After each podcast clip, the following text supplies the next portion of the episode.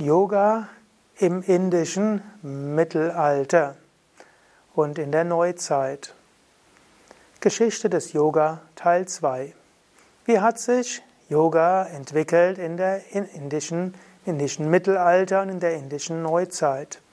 In der Zeit, wo letztlich moslemische Einwanderer Indien erobert haben und auch in der Zeit, als dann die ersten Kolonialmächte nach Indien gekommen sind. Darüber möchte ich heute sprechen. Mein Name ist Sukadev von w w w punkt yoga Bindestrich vidya punkt d e und dies ist Teil zwei der Reihe über die Geschichte des Yoga. Indien hat eine reiche Geschichte, auch eine reiche religiöse und spirituelle Geschichte. Beim letzten Mal hatte ich darüber gesprochen, dass in der klassischen indischen Zeit oder auch der indischen Antike zwischen achthundert vor Christus bis sechstes, siebtes Jahrhundert nach Christus sich die großen indischen Traditionen formiert haben, Jainismus, Buddhismus, Brahmanismus, andere Shramana-Traditionen.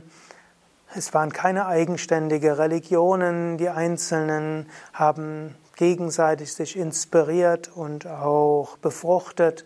In der älteren vedischen Zeit waren ja Tieropfer die Regel, in der älteren Mahabharata haben die Könige auch gejagt, Fleisch gegessen und alles. Ab dem achten Jahrhundert vor Christus hat sich das geändert, gab es Traditionen von Ahimsa, der Gewaltlosigkeit. Jainismus hat das sehr weit geführt. Jainismus hat das bedingungslose Ahimsa entwickelt, Vegetarismus, nicht töten von Tieren. Das hat Einfluss auf den Buddha gehabt.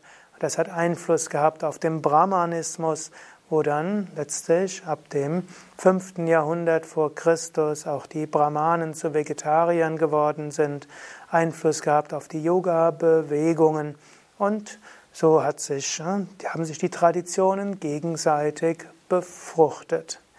Dann gab es etwas, was im siebten, achten Jahrhundert passiert ist. So langsam hat sich der Islam ausgebreitet und ab dem achten, neunten Jahrhundert nach Christus gab es dann die ersten Moslems, die Teile Indiens erobert haben. Das ging dann bis zum vierzehnten Jahrhundert. Im vierzehnten Jahrhundert gab es das Sultanat von Delhi und in der Zeit wurde ganz Indien diesen Sultanen von Delhi letztlich untergeordnet. Es gab also erstmals könnte man sagen, seit der Maurya-Zeit wieder eine Einigung von fast ganz Indien, aber jetzt unter der Herrschaft der Sultane von Delhi. Und in der Zeit der moslemischen Herrschaft haben die Moslems letztlich die großen indischen Universitäten geschlossen bzw. umgewandelt. Waren vorher Yoga, Ayurveda, Buddhismus, Jainismus und auch Staatskunst und die Künste in großen Universitäten gelehrt, unter anderem in Pataliputra, in Takshila, in Nalanda und verschiedenen anderen, wurden all diese Universitäten entweder geschlossen oder es wurden neue, nur muslimisch geprägte Universitäten eröffnet. Und dies hatte eine große Auswirkung auf Yoga und Ayurveda. Waren Yoga, Ayurveda und auch Buddhismus vorher eben in großen Städten des Lernens, wurden sie jetzt praktisch aus den Städten des Lernens weggedrängt. Die muslimischen Herrscher haben zwar moslemische Universitäten gehabt, aber dort wurde eben nicht mehr Ayurveda unterrichtet, kein Yoga mehr unterrichtet, kein Buddhismus, kein Jainismus und keine indischen Philosophien, sondern dort wurde eben islamische Gelehrtenkunst gelehrt. Und die Moslems waren nicht wie die Christen, die mindestens bis zum sechzehnten Jahrhundert, wo auch immer sie hinkamen, alle Religionen ausgelöscht haben, wo sie hinkamen, sondern die Moslems haben durchaus den Volksglauben weitergelassen. Es gab nur beschränkte Zwangskonvertierung, aber diejenigen, die nicht zu Moslems wurden, mussten eine Steuer entrichten und die großen Institutionen des Lernens gab es eben nicht mehr. Und so mussten sich die traditionellen Kultur zurückziehen. Entweder sie musste sich mit dem Islam verbinden oder sie mussten sich zurückziehen in die Familientradition oder in die Mönchsorden. Und so wurde dann ab dem achten bis zwölften Jahrhundert, wurde langsam, schrittweise, eigentlich bis zum vierzehnten Jahrhundert, das Lehren von Ayurveda und von Yoga zurückgezogen. Zum einen die Familientradition, sie wurde weitergegeben von Vater auf Sohn, und sie wurden zurückgezogen in die Mönchsorden. Es gab also die große Vedanta-Orden von Shankaracharya, zwar schon gegründet im, um achthundert nach Christus, noch bevor Indien unter muslimische Herrschaft gekommen ist, sondern eigentlich müsste man sagen persische Herrschaft und Turkfolgeherrschaft, denn Moslem ist ja eher ein Religionsbegriff und kein Begriff für Herrscher, also ja, Fremdherrscher aus Persien und aus der asiatischen Steppe. Also, aber dieser Mönchsorden ging auch weiter, auch später unter moslemischer Zeit. Es wurden weitere Mönchsorden begründet, die eben außerhalb der großen Städte waren. Und ab da entstand dann auch eine Volksfrömmigkeit. Islam heißt ja Hingabe zu Gott. Zwar gab es schon zur Zeit der Bhagavad-Gita, Bhakti, die Hingabe, Patanjali erwähnt, Ishvara Pranidhana, und es gab das Bhakti-Sutra, vermutlich ein paar Jahrhunderte nach Christus geschrieben, aber ab dem zwölften, dreizehnten, vierzehnten Jahrhundert entstand zur, als Gegenbewegung zu dieser islamischen Frömmigkeit, die ja ohne große Intellektualismus im gemeinen Volk zu großer Hingabe zu Gott führt und große Gottverwirklichte ja, letztlich hat entstehen lassen, entstand die großen Bhakti-Bewegungen, die vor allem Vishnu verehrt haben, auch Shiva, aber gerade die Vaishnava-Bewegungen zwischen dem dreizehnten und siebzehnten, achtzehnten Jahrhundert wurden zu einer allgemeinen Volksfrömmigkeit. Eine zweite Bewegung, die dort entstanden, waren die Tantra-Bewegungen und die Hatha-Yoga-Bewegungen. Gelehrte streiten sich, ob es Hatha-Yoga tatsächlich schon in der Indus-Kultur gab, ob die Shramanas, die Asketen, wirklich auch schon Asanas geübt haben.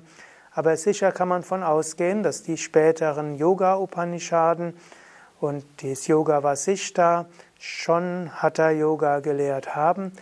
Deren Blütezeit begann aber im dreizehnten bis siebzehnten Jahrhundert, wo dann die großen Hatha-Yoga-Schriften, Hatha-Yoga-Pradipika, Geranda-Samhita, Goraksha-Shataka und auch die Shiva-Samhita entstanden sind.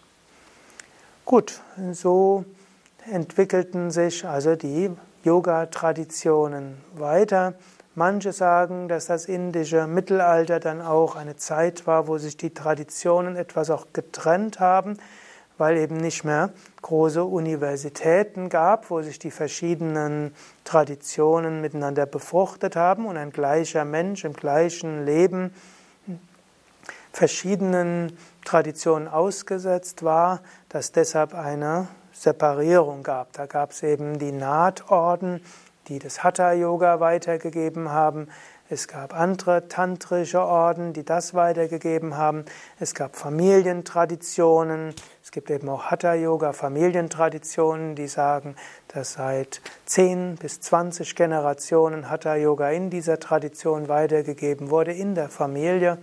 Es gibt die Bhakti-Tradition. Also eventuell entstand dort eine gewisse Zeit der Trennung der Traditionen, aber man findet auch wiederum das Bemühen um Verbindung. In der Zeit wurde aber auch umgekehrt, nicht nur, man könnte sagen, was dann später als Hinduismus bezeichnet wurde, beeinflusst vom Islam, eben im Sinne dieser Volk- Volksfrömmigkeit, im Sinne der Bhakti-Tradition, sondern umgekehrt wurde auch der Islam beeinflusst durch die indische Frömmigkeit. Im Sufismus zum Beispiel wurde Meditation eingeführt, es wurde die Wiederholung eines Mantras eingeführt, die Japa Mala fand Eingang in die Sufis und die Sufis gaben das dann auch wieder weiter in den Mittelmeerraum und Viele sagen, dass zum Beispiel das Rosenkranzgebet eine christliche Tradition ist, die von den Kreuzfahrern übernommen wurde, von den Sufis, und die Sufis haben es von Indien. Wenn also heute katholische Christen das Rosenkranzgebet machen, machen sie eine Yoga-Praxis. In einem weiteren Sinn. Gut, so kann man also sagen, dass es die Zeit des indischen Mittelalters, indisches Mittelalter ist aber auch eine Zeit, wo es Christen gab. Der Apostel Thomas soll ja im ersten Jahrhundert nach Christus nach Indien gekommen sein. Es gab auch Judentum seit dem vermutlich fünften, sechsten Jahrhundert vor Christus, auch in Kerala. Die älteste Synagoge ist, wird gesagt, sei in Kerala. Und so gab es die verschiedenen Strömungen, es gab auch den Jainismus, es gab den Pasismus, verschiedenste. Aber so langsam separierten sie sich, und dass die Jains sich als eigenständige Tradition betrachtet haben. Die Buddhisten sind in dieser Zeit langsam weniger geworden in Indien, und die, ja, die einzelnen Traditionen haben sich sicher auch befruchtet, aber sich als eigenständig erfahren.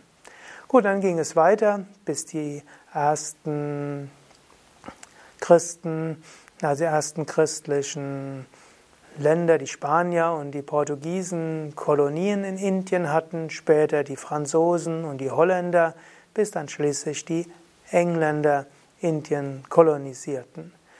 Diese Zeit ist jetzt eine Zeit, wo es viele schriftliche Dokumente gibt. Ich will diese trotzdem etwas überspringen, und beim nächsten Mal will ich dann etwas sprechen von der Yoga-Renaissance seit dem neunzehnten Jahrhundert.